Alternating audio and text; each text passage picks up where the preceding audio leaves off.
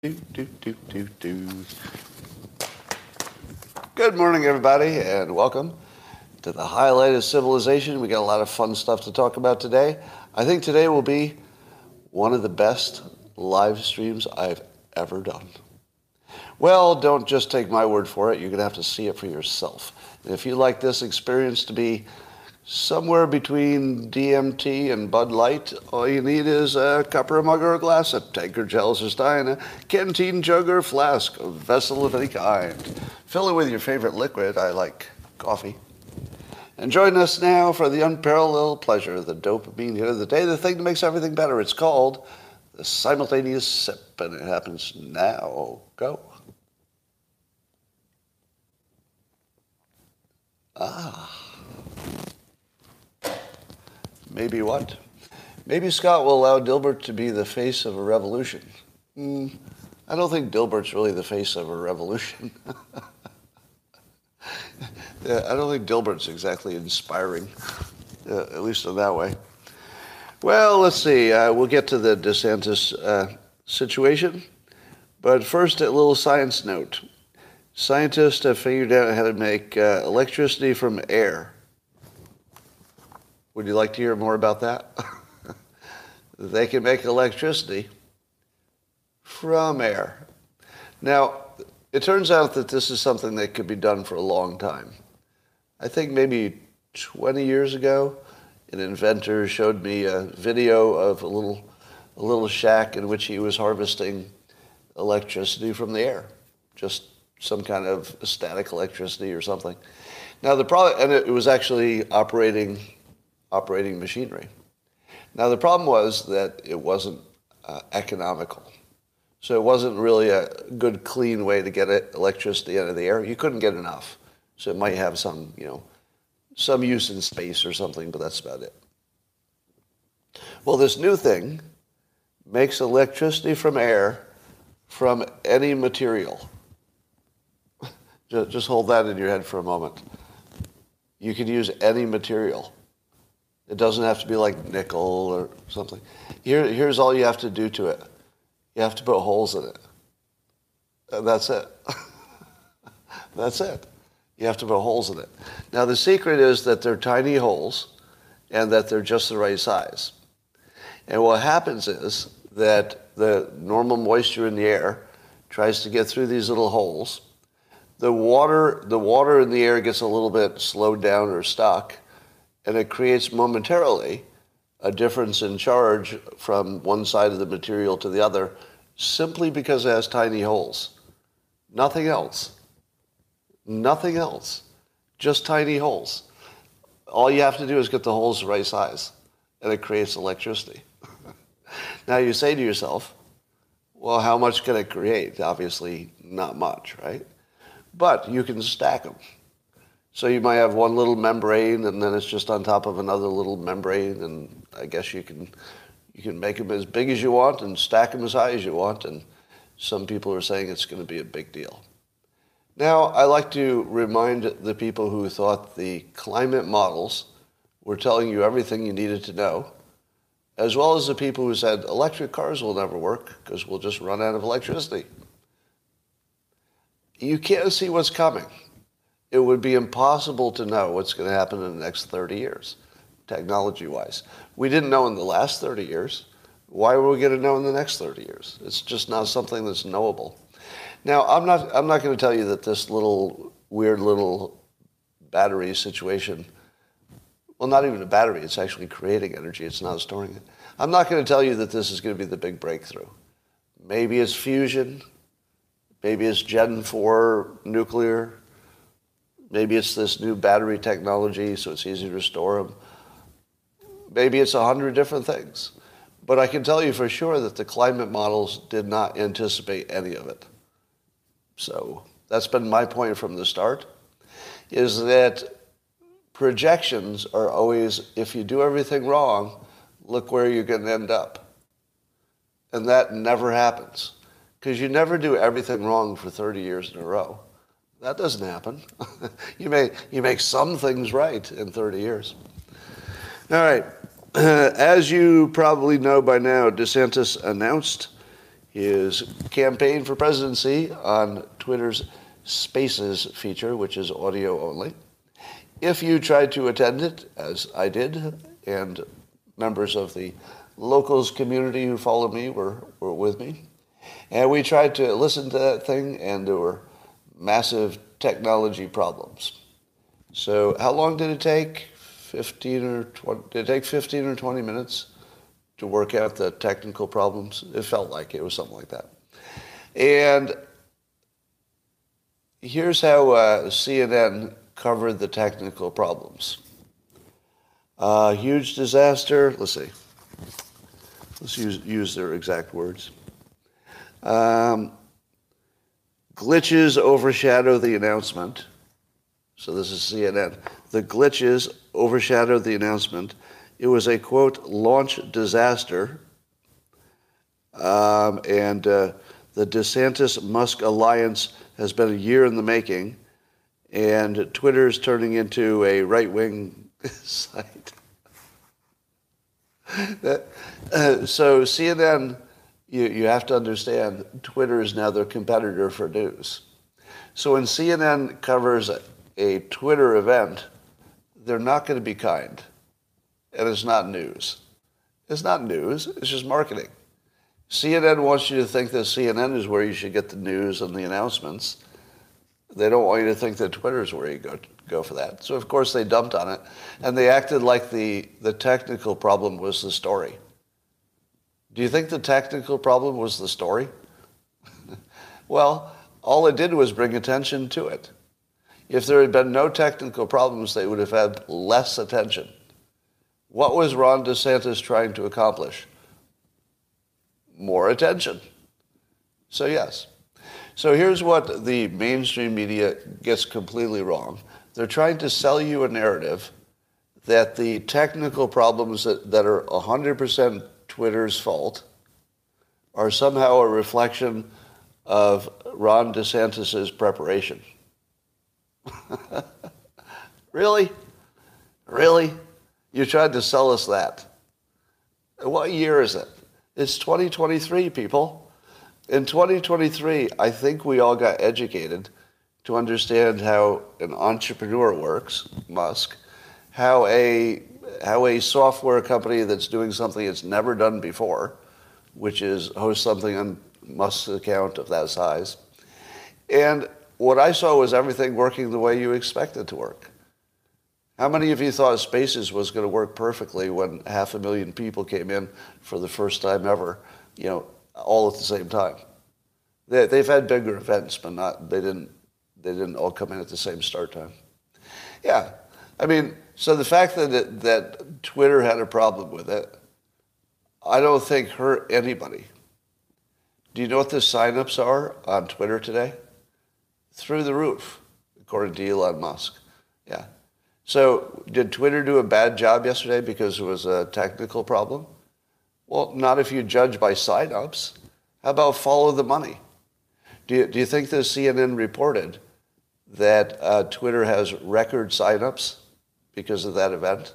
Record signups, like probably the biggest day ever. No, no, they made it look like it was a failure unambiguously follow the money.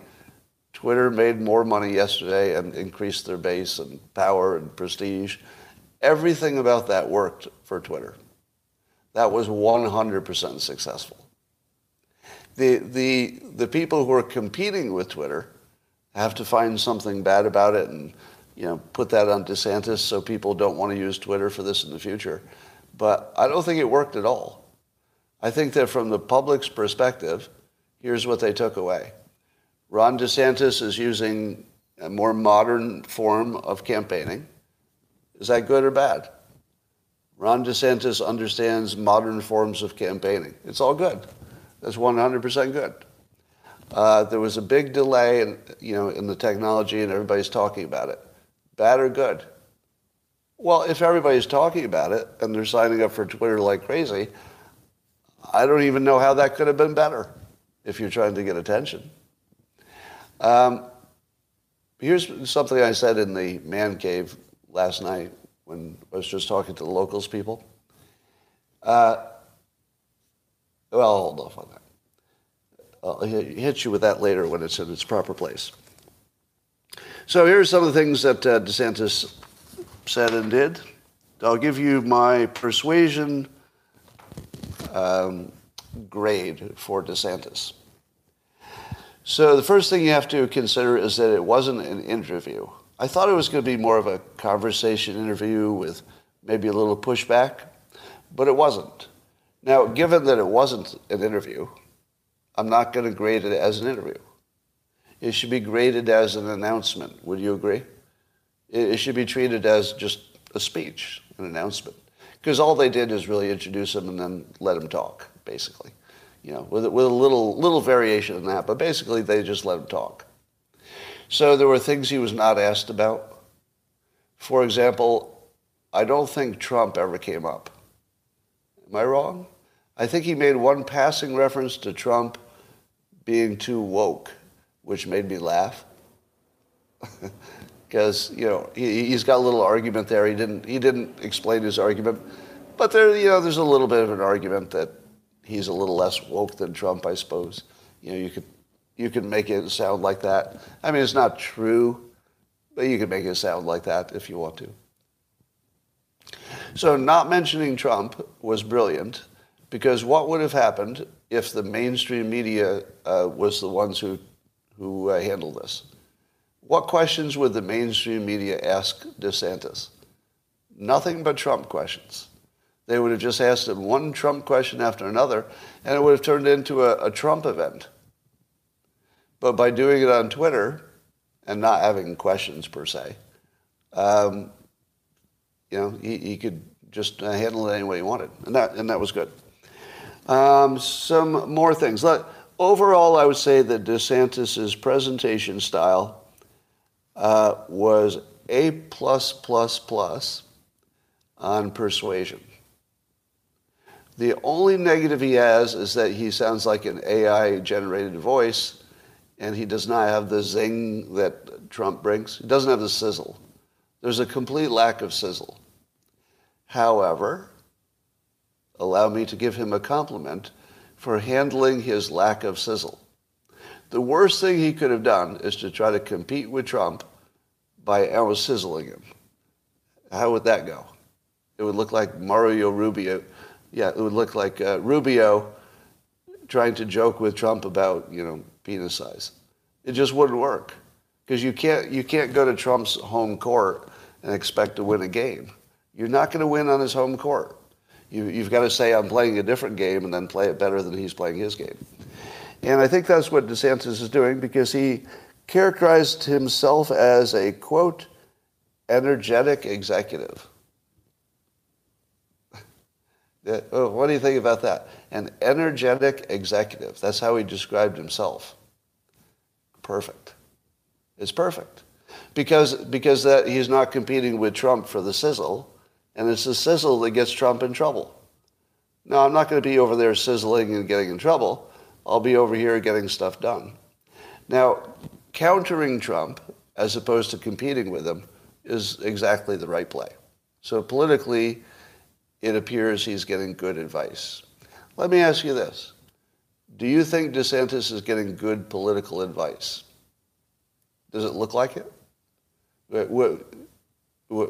I'm saying yeses and nos. What would be an example of the no? I got lots of examples of yeses, but what would be an example of no? What, what's he doing wrong? Just. Hiding too long? Well, no, he was just getting ready to announce. He's not going to be hiding. Overly scripted? Yeah, okay.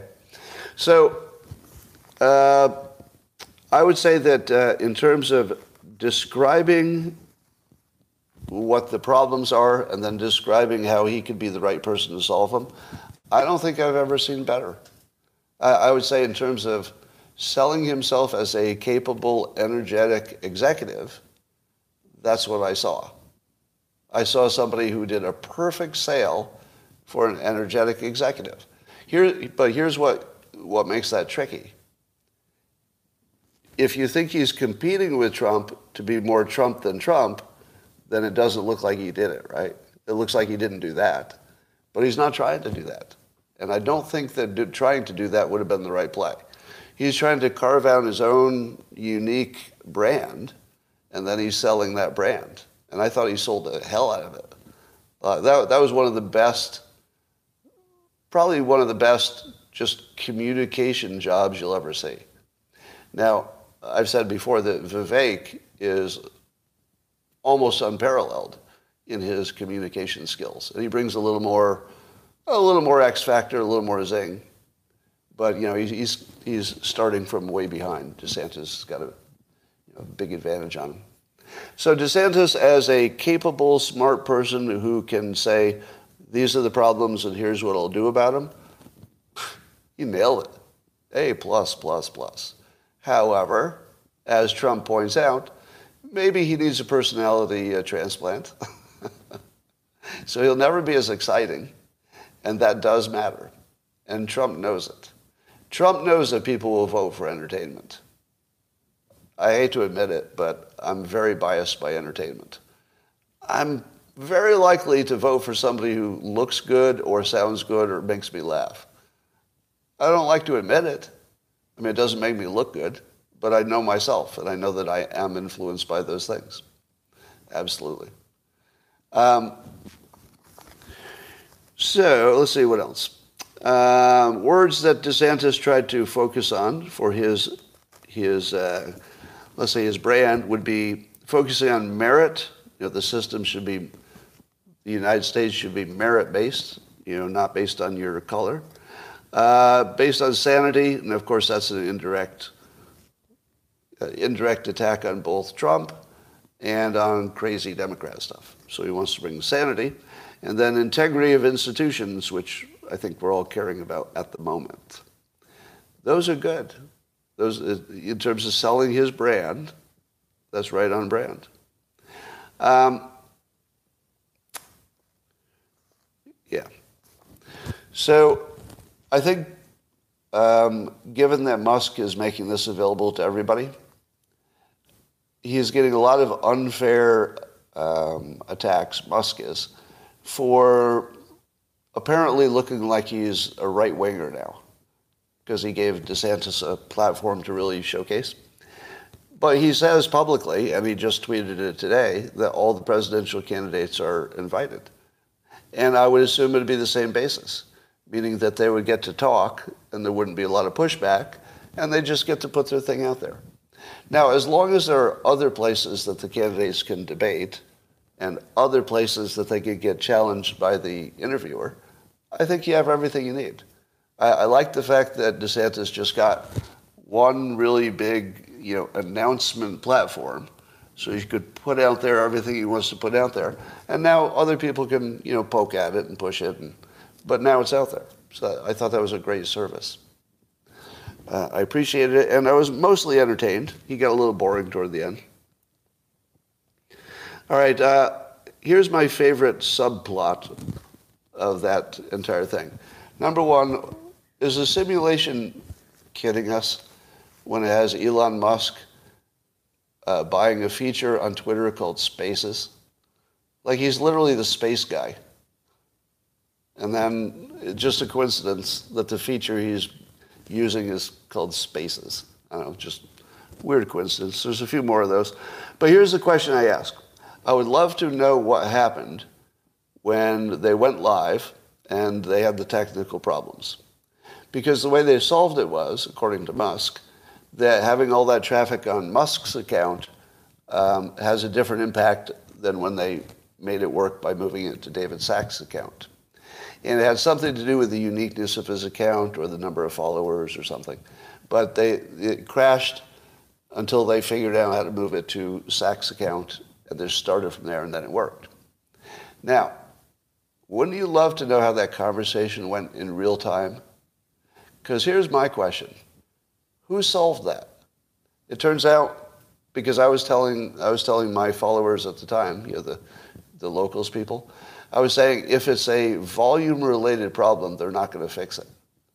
If it's just volume, there's just nothing you can do in real time. You're going to have to go back and retool and try it again. But it turns out it wasn't just volume. It was a combination of volume plus the unique uh, account it was coming from. And here's my question. Who figured that out? Who, who knew that moving it to the other account would make it work when it was the same amount of volume? And I have, I have a hypothesis that because the person sitting there being embarrassed by it not working is the most storied engineer in the history of the United States, Elon Musk. And don't you wonder if he told the engineers to try that based on intuition, that that probably would be a way to go? Or did the engineers suggest it to Elon? Which way did it go? Are you curious about that? Because if Elon is the one who figured it out in real time, that, that sort of goes more to his legend. That you know he would be he, hypothetically, you know, surrounded by the top engineers in, in Twitter, and he had to tell them how to fix it. That might have happened. You know, I, I have no reason to believe it did, except that he's the most storied engineer and he was in charge, and he was the one who wanted it fixed. so I kind of wonder if he thought of it. I just, I'm just so curious about that, that little technical question. Anyway, um,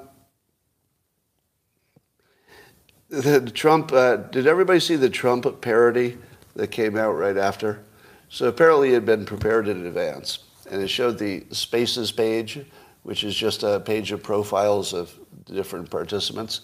Except the parody version, the only participants were, uh, besides uh, Musk and DeSantis, there was uh, Hitler, Soros, uh, Klaus Schwab, Satan, and Dick Cheney, and the FBI. now, I can't do it justice. You have to listen to it. Uh, like this, this one falls into the category of, you know, for the uh, one of the best of all time. It's not just funny; it's one of the best political, uh, humorous parodies you'll ever see. It was just genius. So go see it. It's on. You can see it on uh, Social. You can see it on Twitter on my account and a number of places. But you, you, it's worth five minutes. You, trust me. Just trust me on this one. This is five minutes you will not regret. All right. Um, oh, let's talk about uh, DeSantis. One of the things he, he talked about with the wokeness that he's against is you know getting into college, and he and he used this visual language. He said, talking about you know your daughter who's going to college, and saying you don't want her to be roadkill in the woke Olympics. And if you listen to everything that DeSantis said, it was sort of a brilliant example of visual language because he was on an audio only platform, but when he talked, you could see pictures forming in your head. That's not normal. That's not normal. That's somebody who's probably been trained in persuasion by somebody who knows what they're doing. Because I don't think that was part of his normal tool bag that, that stood out is stood out as being obviously visual um, preparation, and very well done. Um, let's see. Here's what uh, CNN's uh, page was hilarious. If you just look at the headlines in the top left of CNN's page, because that's where they want they put the stuff they want you to see first. That's what they think is important. So here are the headlines. Why DeSantis is as dangerous as Trump. How completely predictable was that? Oh, yeah, DeSantis is totally normal unless it's possible he could win. Well, if he could win, then he's just as dangerous as Trump. Right? Otherwise, he's just a normal, sane person and nothing like Trump whatsoever, unless he could win. And then he's just as dangerous. You don't even have to read the article. It's the headlines that are funny. Um, what else they say? They said the glitches overshadowed the show, it launched disaster, blah, blah, blah. Yeah. So let's see what um, New York Times said. Um, oh, here's some other things CNN said. That he was, they were sending a message of incompetence. that DeSantis was trying to be the, the capable, competent executive but his launch was incompetent, so that's you know against his brand. That's not what I saw. What I saw is Twitter had some issues because so many people wanted to see him. If if you ever have a chance to fail, and somebody gives you a chances of ways to fail, hey hey Scott, I'll give you ten different options of how to fail. Pick the one that makes you look popular. I failed because too many people wanted to hear my message. That's what CNN is calling a failure. The technology broke. It, it's, a, it's a mass, it's built as a mass communication product. You know, Twitter and, and the spaces. is meant for mass audiences. And he brought such a mass audience, he broke it. But it got fixed by, maybe, the most storied engineer of all time in America in real time. I, I don't know how that could be more perfect. Like you can't even get, you could not have scripted that better than having it fail because too many people wanted to hear it. That's, you can't get better. All right. Uh, they said it was predictable. CNN said Twitter's problems were predictable given Twitter's, you know, recent technical problems in the past. Was it? All right, maybe, maybe the risk was higher than normal. I would agree with that. But was it predictable that it wouldn't work? Was that predictable? Twitter didn't know, but CNN somehow knew. Yeah, it's all predictable. Um, and they said there is such a thing as negative attention. So they're trying to make the case that he brought on negative attention. No, he didn't. no, he didn't. It's not negative attention when there are too many people who want to hear you. That's positive attention. Sorry, that's positive. All right, New York Times did some fact checking, and I will use the, um, the lawyer standard for this, which is if you can see that one of the fact checks is obviously fake, it's a fake fact check, meaning it's just propaganda you don't have to listen to the other fact checks. Would you agree? If one of them is obviously just propaganda, you can ignore all the rest as well. All right. Um, so they fact checked DeSantis saying the whole book ban thing is a hoax. So the accusation is that Florida is banning books. But DeSantis says the whole book ban thing is a hoax. There's not been a single book banned in the state of Florida. You can go buy or use whatever book you want. And they fact checked that this way. They said it's misleading. It's misleading. So I hope that they're not misleading in their fact check. Wouldn't that be terrible? Because their whole point is that he's misleading. So he's misleading, they say, because there has been no statewide ban of book. Oh, so he's completely right because he said there's no statewide ban on books.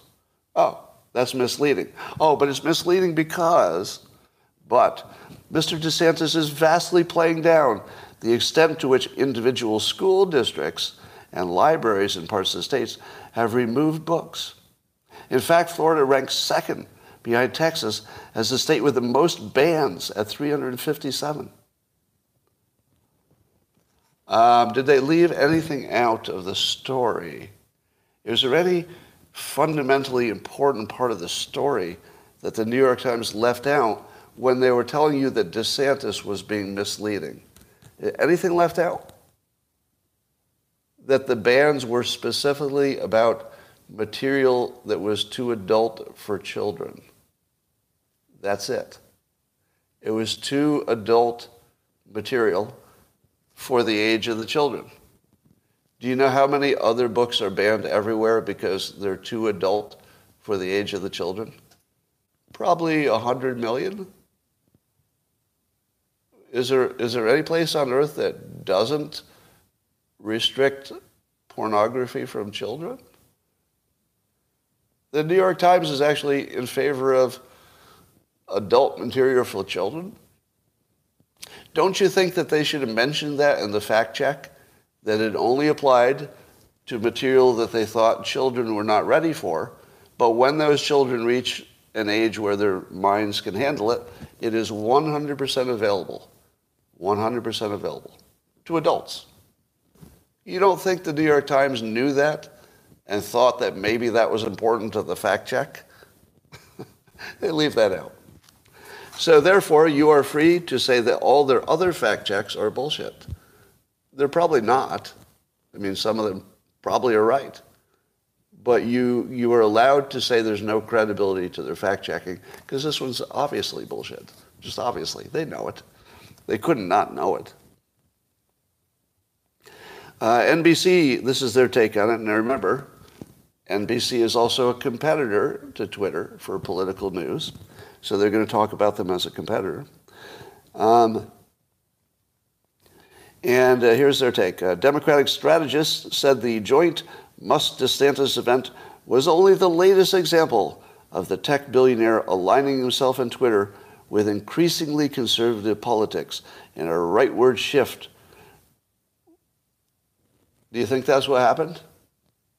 Or do you think he said every candidate is, is invited and one of them said yes? it's not some rightward shift. The rightward shift is what the is the narrative that their competitors are trying to put on them, right? It's a it's purely a competitive statement. It's not news. It's propaganda. Well, it's not even propaganda. It's marketing. It's it's less than propaganda.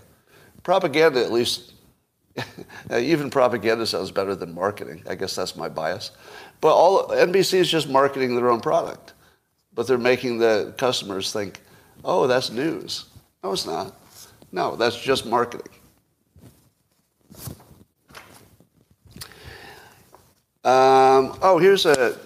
I thought this was an uh, insightful, as usual, comment from Mike Cernovich about uh, DeSantis versus Trump. This is a really important point, and as Mike points out, I think it's undervalued. So I agree with um. So here's what he says in a tweet. DeSantis can hire people who won't see it as their last job. He's comparing it to Trump. In other words, if you take a job with Trump, might be the last time you ever work. Now, I, I'm actually an example of that. Do you think I would have been canceled if not, you know, known as a past Trump supporter? I don't know. Probably not. Probably wouldn't have cared. Um, however, I find this Correct. He, uh, so Cernovich says this is underweighted by people who aren't professionals. That's right. If you're a professional, you know that your reputation and who you've associated with will determine your next career arc. And as Cerno says, you're Trump's lawyer. That might be your last final client before I'm being disbarred. and then he says, to online people, stuff like this doesn't matter. In the, in the real world, it's huge. And I agree with that completely if you're looking at DeSantis or anybody else versus Trump, I don't know who Trump hires to work for him. It was a problem before, but it's probably a bigger problem now. Because at least he had uh, Jared and Ivanka, who, in my opinion, were superstars of the administration. I think they were really strong and useful players, but it looks like they won't be involved if Trump wins. So it's hard to know what his you know, inner circle would look like and how that would work. So it's, I, I think this is an entirely valid point that a professional going to work for DeSantis would think that's a stepping stone in their career, whereas working for Trump has shown it's, it's a career suicide. and, and I can prove it. If you'd like an example of career suicide, right here.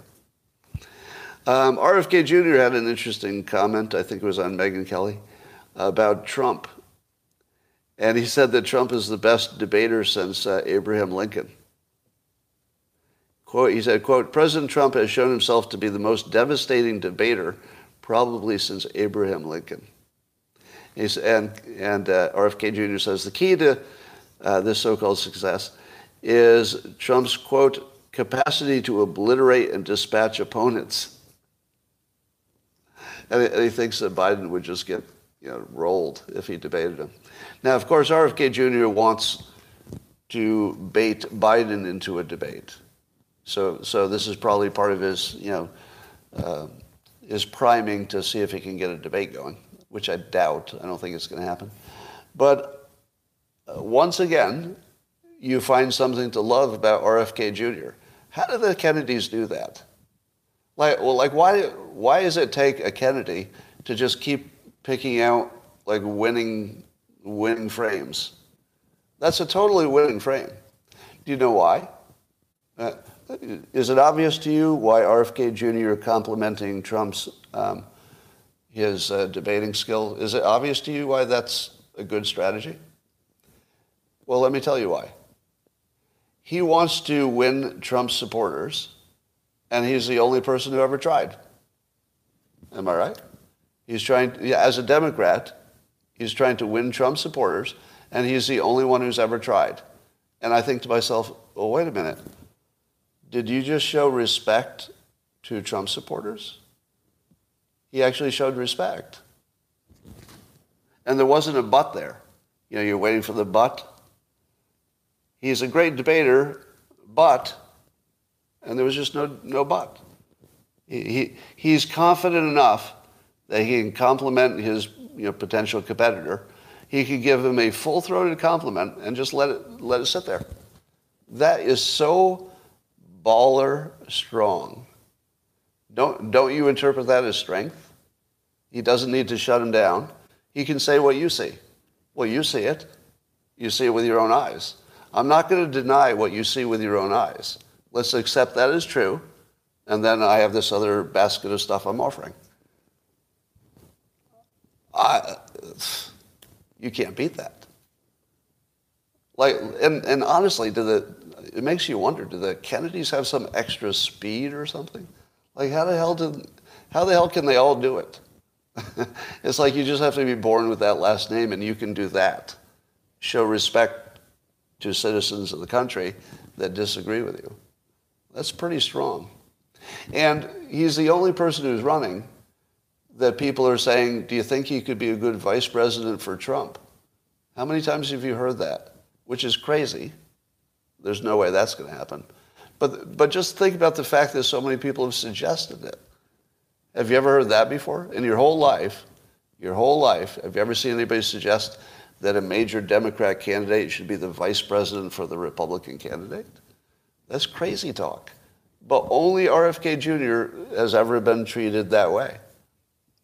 The, the other thing that I love about him is that even if it turns out he's totally wrong about, uh, let's say, childhood vaccinations, and I don't have a strong opinion about that, except that I agree they're undertested.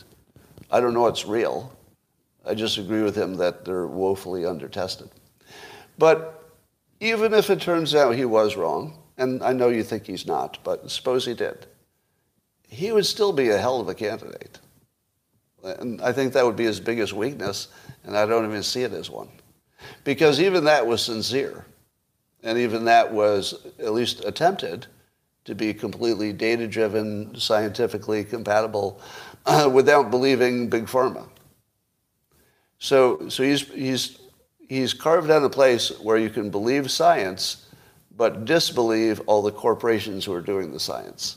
It's kind of perfect, right? Because everybody else is sort of the, the, the simplistic idiots. Science is bad or science is good, experts are bad, experts are good. And he's very cleanly made this distinction. Science is good, but the corporate science is all bad. To which all of us say, well, that's true. We love science. We just hate it when corporations pay for it. so anyway, the, re- the reason that RFK Jr. Will, would never be Trump's vice president, if we could put this to bed so nobody asks me about it anymore, nobody's going to pick a 70-year-old vice president. Can we just stop there? Is there anything else I need to say? I mean, I could have started with nobody's going to pick a Democrat to be vice president for a Republican, because that's also true. but nobody's going to pick a 70 year old vice president, especially if you're elderly yourself, right? I mean, Biden won't either. Biden's not going to pick a 70 year old vice president. So there's no way that that's going to happen. It's just amazing that it comes up so much. That tells you something about how people are thinking. You say he's bad on the climate? Um, I'm going I'm going to reserve judgment on that. So it's my opinion so far that RFK Jr. is not compatible with current science. on nuclear energy and climate. I don't think he's fully compatible with what I understand to be the best science. Doesn't mean I'm right, but he has so far demonstrated a, uh, a legitimate mental flexibility and a, an ability to understand complicated things that I suppose his opinion could change because the facts seem to be changing, right? So I believe he could evolve or, or find a, a nuanced position that you wouldn't hate. Uh, he has not shown that yet. Would you agree? I would say that his climate uh, framing is not, is not compatible with the right, and that's a big problem. But I think he could do it. I think he has the skill, and I think there's room to do it just by slightly modifying or updating his understanding of nuclear energy, for one thing. It might be enough. It might be all it takes. But he could get pretty close to the Republican take just by doubting uh, projections, which wouldn't be hard, right? He, he's, a, a, he's a science yes, but skepticism yes at the same time. He, he wears both hats just as often. So he could get away with a nuanced take on climate. Don't, don't count him out on that. Just wait and see on that. But you're right, he is not, he's not, his game is not where it needs to be on climate. We all agree on that, right? If he wants to get any votes from the right, he's not where he needs to be. But, but hold on, he might. He, he might find a way. Um, all right, we'll test your IQ in case you want to see how genius you are about all things political. Rasmussen had a poll, and uh, they asked uh, the question was uh, uh likely U.S. voters, and they said how many people believe the uh, FBI officials involved in promoting the false Russia Trump claim should be criminally prosecuted, and how many should not. So our test will be how many people, how many of the voters think the FBI officials involved in promoting a hoax that tried to overthrow the government uh, what percentage do you think, just roughly, let's say within two basis points? See if you can get it within two, and then I'll be impressed. 27's wrong. now, 27's wrong, but try to get it within two. 23. Yes, very, very good estimate. 23% of voters think that the FBI uh, should not be criminally prosecuted for trying to overthrow the country with a hoax. yeah, yeah. The, the, for, if anybody's new, you don't know why we're laughing. It's sort of an inside joke for this live stream. That uh, roughly a quarter of the public will get every question wrong. It doesn't matter what the question is. Now, I don't think it's the same quarter of the public that gets every question wrong. It's probably like a different quarter for every question but it's always about a quarter. The, the regularity with which that you know, one out of four shows up is just crazy. It just doesn't even look like it could be natural. All right. Let's talk about uh, Ukraine. So we know maybe a little bit more about the attacks on Russia proper. So Russia says that it was Ukraine that was behind sending some drones toward the Kremlin. And you probably believe that, don't you? It was probably Ukraine was involved, unless it was a total false flag. You know, it might have been all fake.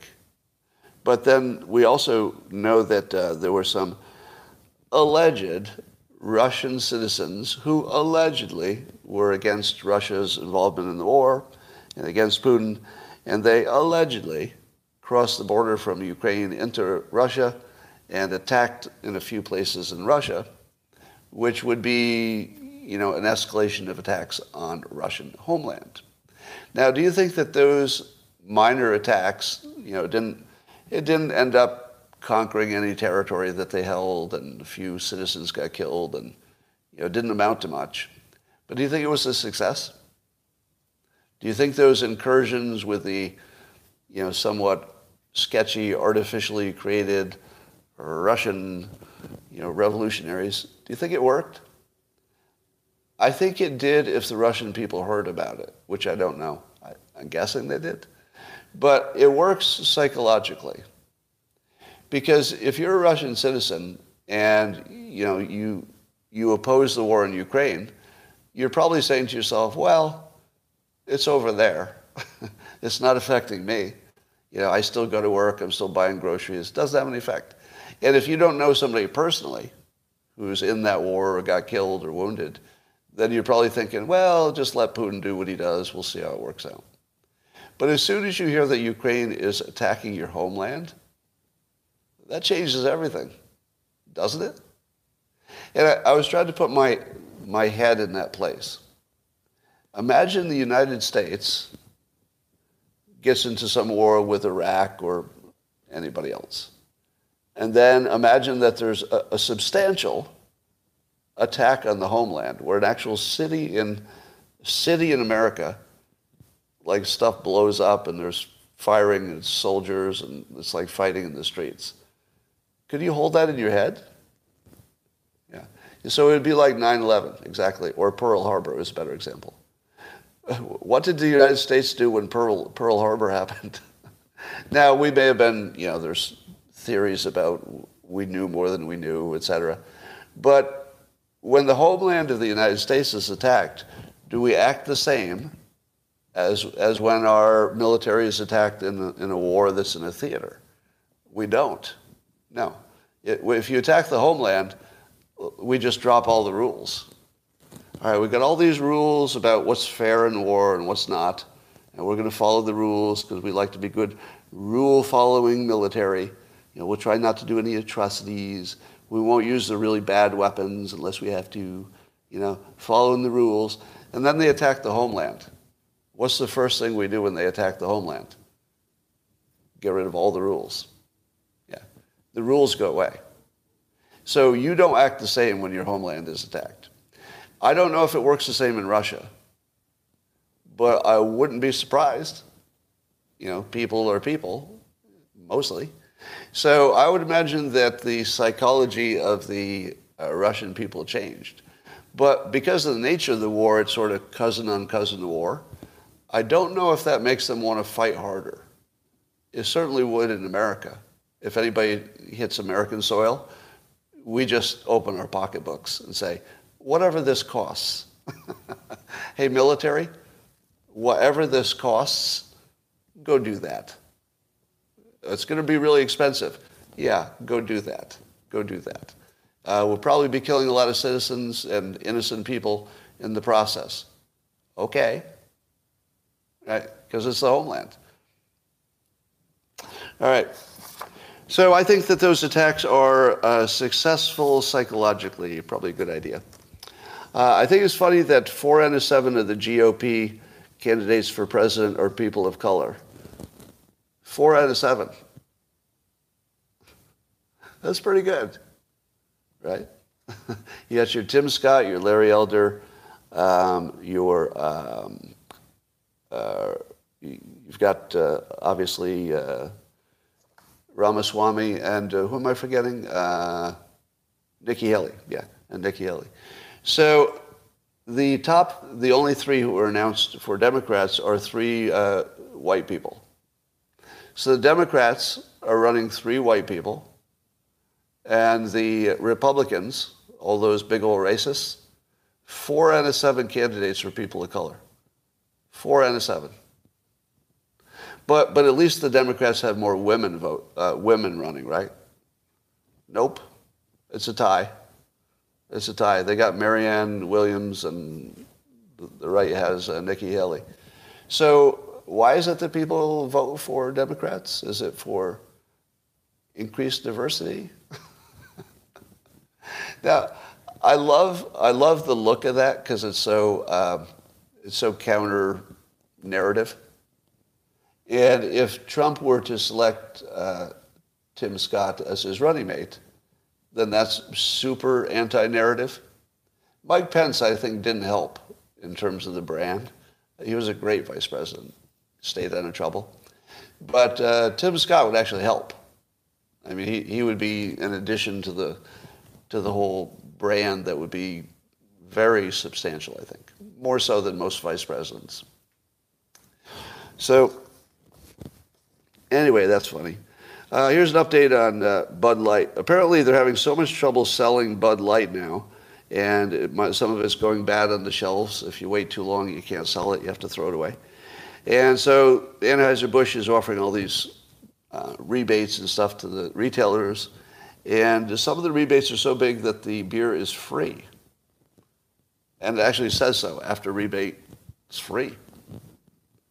So they went from selling beer to having to lower the price of their beer to now lowering the price of the beer to free. What happens if free doesn't work? Well, if history is any judge, what's going to happen is that if they can't give it away for free, uh, they'll probably team up with Big Pharma and they'll tell people that Bud Light um, is rumored to cure COVID as effectively as ivermectin and hydroxychloroquine combined. And then Big Pharma will have to uh, support Bud Light and not only support it, but it might become mandatory. It might become mandatory.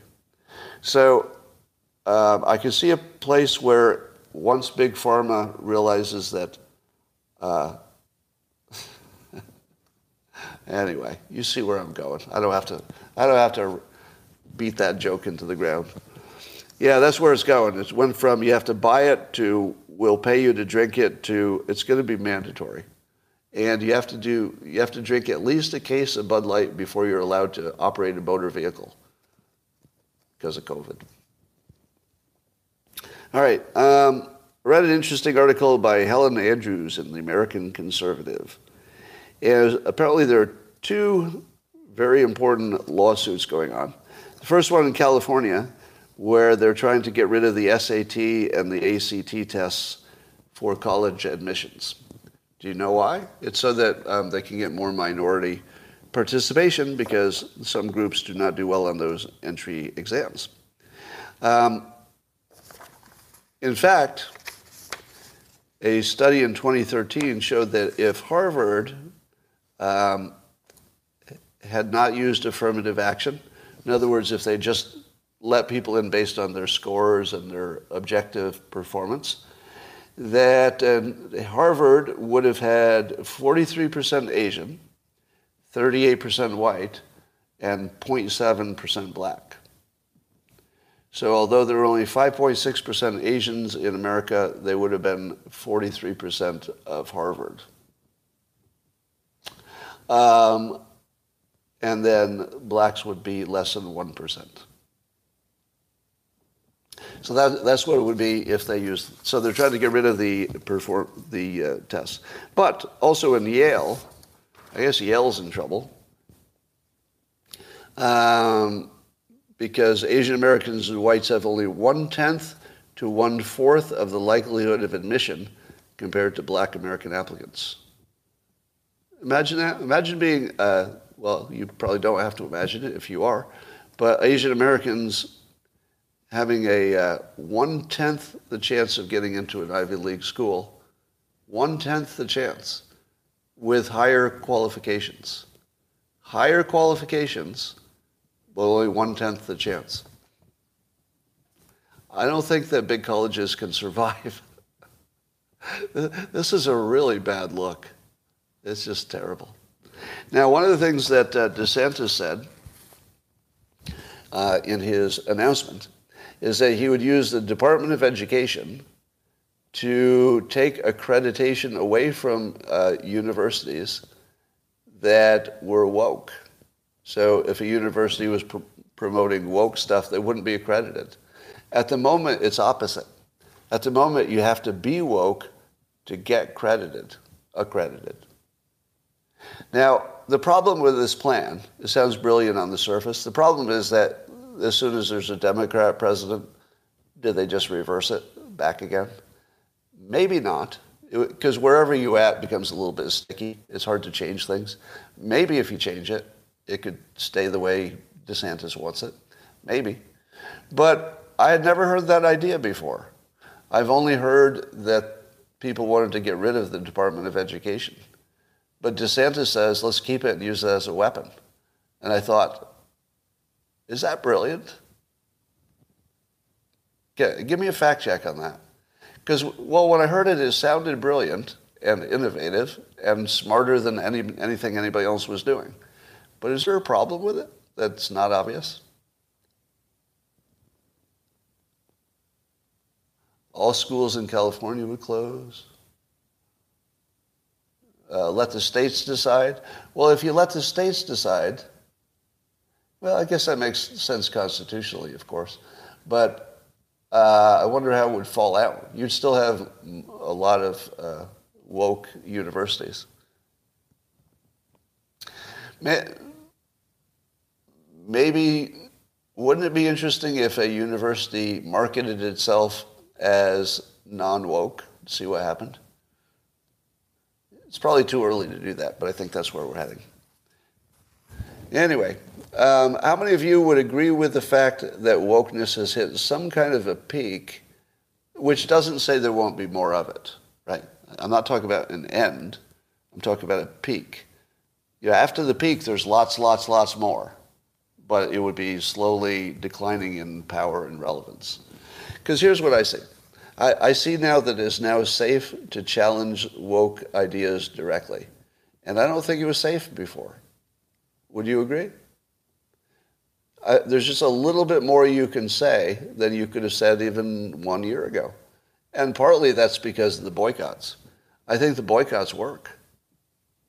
Uh, I'm usually anti boycott, but it seems pretty clear that the Bud Light and now the Target, you know, Target has sold some trans friendly clothing that uh, people on the right don't like. Um, and by the way, I don't really understand the Target one. Because the Target one, I guess they were accused of selling uh, tuck friendly swimwear to minors, but they weren't. They only had adult sizes. So, do you really care if Target sells clothes to, to trans? Like, why is that a problem? Adult clothes to adult trans? How in the world is that a problem? Yes, you have a problem with that. But why? But why do you have a problem if other people want to wear clothes? Like the store is full of clothes that I don't wear. do, do you care that stores carry both men's and women's clothes? Because you only wear one of them? I don't know how you could be mad about that. But independent of whether the boycott makes sense or doesn't make sense, and I think, it, I think the boycott was based on people thought it was kids' clothes. Now, the fact check is that it was never kids clothes. They do have, I think, LGBTQ friendly clothes, but the, the tuck one for the trans, that was adult sizes only. That's, that's their defense. I'll just tell you what they're saying. I can't say that they're telling the truth. It was the in your face display. Uh, I'm telling you the truth. They did sell uh, clothes for LGBTQ children. True. The tuck-in swimsuits, which were the, the thing that got featured in the news, were only adult sizes. True or false? Michael Scott Howard said, I'm 100% incorrect. What do you say? Now, I, I think that you're believing your news sources when you say I'm wrong, right? You're saying I'm wrong because you saw a news source that said something else? Wal- did, uh, did Matt Walsh debunk it? So you're saying that the fact check was wrong? All right. Um, I would say it's. Here's my uh, here's my trick for identifying the fake news. Suppose you had never heard this story. So here's just a way to identify fake news. Suppose you'd never heard the story about the Target thing, so you don't know anything. And then somebody came in and said, hey, they're selling tuck swimwear to children. Would you believe it? If you hadn't heard anything about this story, and you heard they were selling tuck-friendly swimwear to children, would you believe it? The answer is no. you would not believe it. That's probably what is true. if I told you they were selling LGBTQ friendly clothing to children, meaning it could have you know messages and colors and images on it, would you think that sounded impossible or true? Pretty normal. I would think that was true. So the common sense view of this is that they did, in fact, promote LGBTQ, let's say, lifestyles and, and fashion. And that's not even that strange or weird or anything. Um, but if you told me that they really sold tuck-friendly swimwear to children, I'm going to say I don't believe that ever was a thing. I don't believe it. Now, uh, can, can we test this? How about we test it? So I'm going to make just one very uh, narrow claim that you cannot produce uh, a photo of a child's size for a tuck-friendly swimmer. If you can produce that, you know, it says Target on it, and it's obviously a child's size, then I would like to correct myself. so I'm open to being, to being corrected. Can, will you take that bet? Let, us take this as a challenge just to see how, how the filter works, right? So a number of you are claiming superior uh, information. So when you, when you were fact checking me here, it's because you believed you had better information than I have, more current information or more accurate, right? That might be true. So if you'll allow me, I'd like to say that might be true. That could be the whole story. However, it's a good test of my filter. My filter says I'm not even going to look for that story. I wouldn't even fact check it because I would believe it's so obvious it's not true, I would never even look for the truth of it. I would just assume it wasn't. But you're claiming that I'm wrong with that filter and that it really did happen. So if you can produce for me, maybe on Twitter or somewhere else, a, a, a credible picture of a child size tuck swimwear sold at Target, then you're right. Do you accept the challenge? It's very simple. You just have to show me one example and then, then you're right. There's nothing else to say. And even if it's just one store one time, you're 100% right. Can we agree on that? I won't try to weasel out by saying, oh, that was one store. Can we agree? If it was even one store, you're right. My, my belief is it never happened in any store anywhere. All right. So let's test it. And if I'm wrong, I'm wrong, and then I'll tell you. Right? Simple as that. Uh, I'm not going to be the guy who just needs to be right about tucked swimwear. Like I don't have any, I have no ego invested in that whatsoever. but I'm very curious whether the filter is working this time. It might not be. It might not be. Crazier things have happened but not often.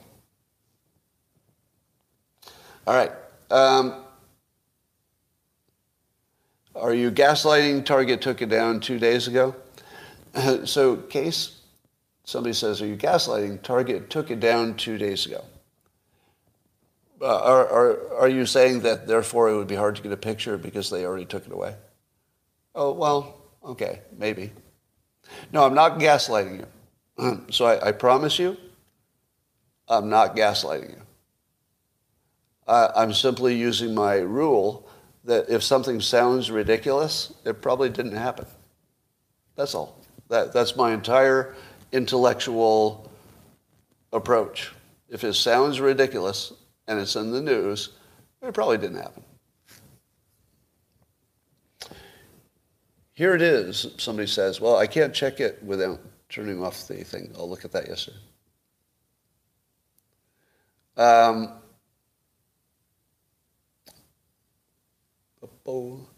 yeah, you have to watch out for it being photoshopped. It sounds ridiculous to give porn to kids. Well, if it was porn, it'd be ridiculous. If they thought they were educating them on sex education, we've had we've had debates forever about what is too young and too far. So that's not completely crazy that somebody had a different opinion of how young and how far. That, that's a discussion that's been going on forever. but the tuck swimwear would be kind of new.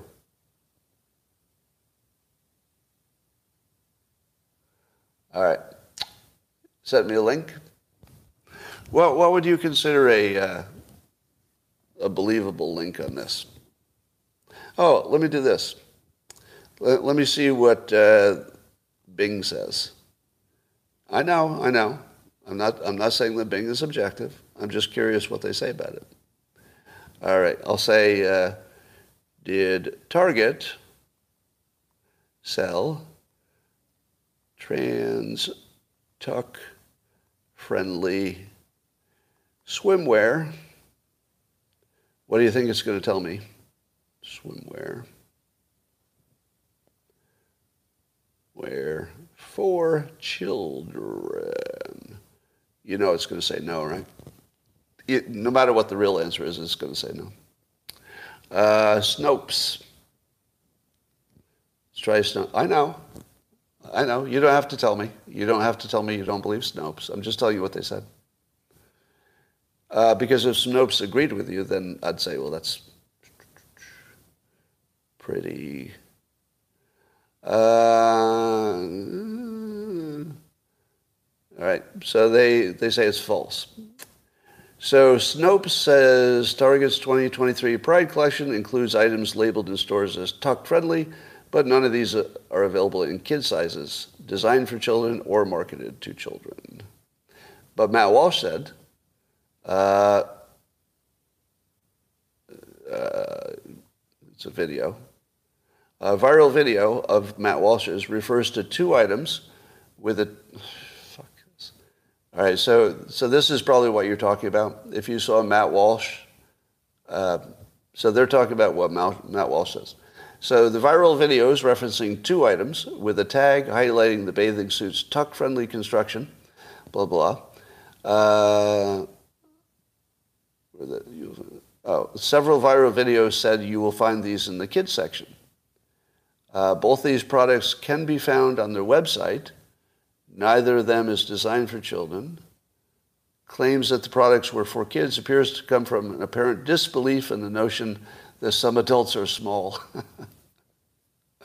and the fact that some Pride collections were near a ch- children's clothing section. Uh, so Walsh says either those sizes are for kids uh, or for very, very, very small adults. Um, so I was once married to a size zero woman, and it, it was so annoying that she could she could uh, pack all the clothes she would need for a two week vacation in a, in a carry on. Like hundred percent of all of her clothes could be squished down to like something you put in your hand, and it would be like three weeks of different outfits.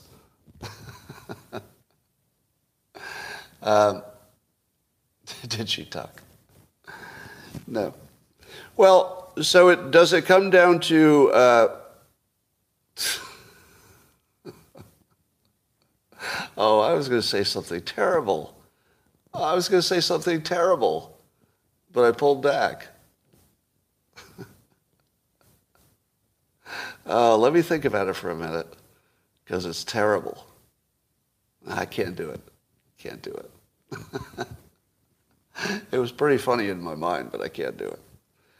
All right, I might tell the locals people after I get off of YouTube. All right, I'll, I'll make I'll make a deal. I'll tell the people on locals because they pay a subscription, so they they can get the good stuff.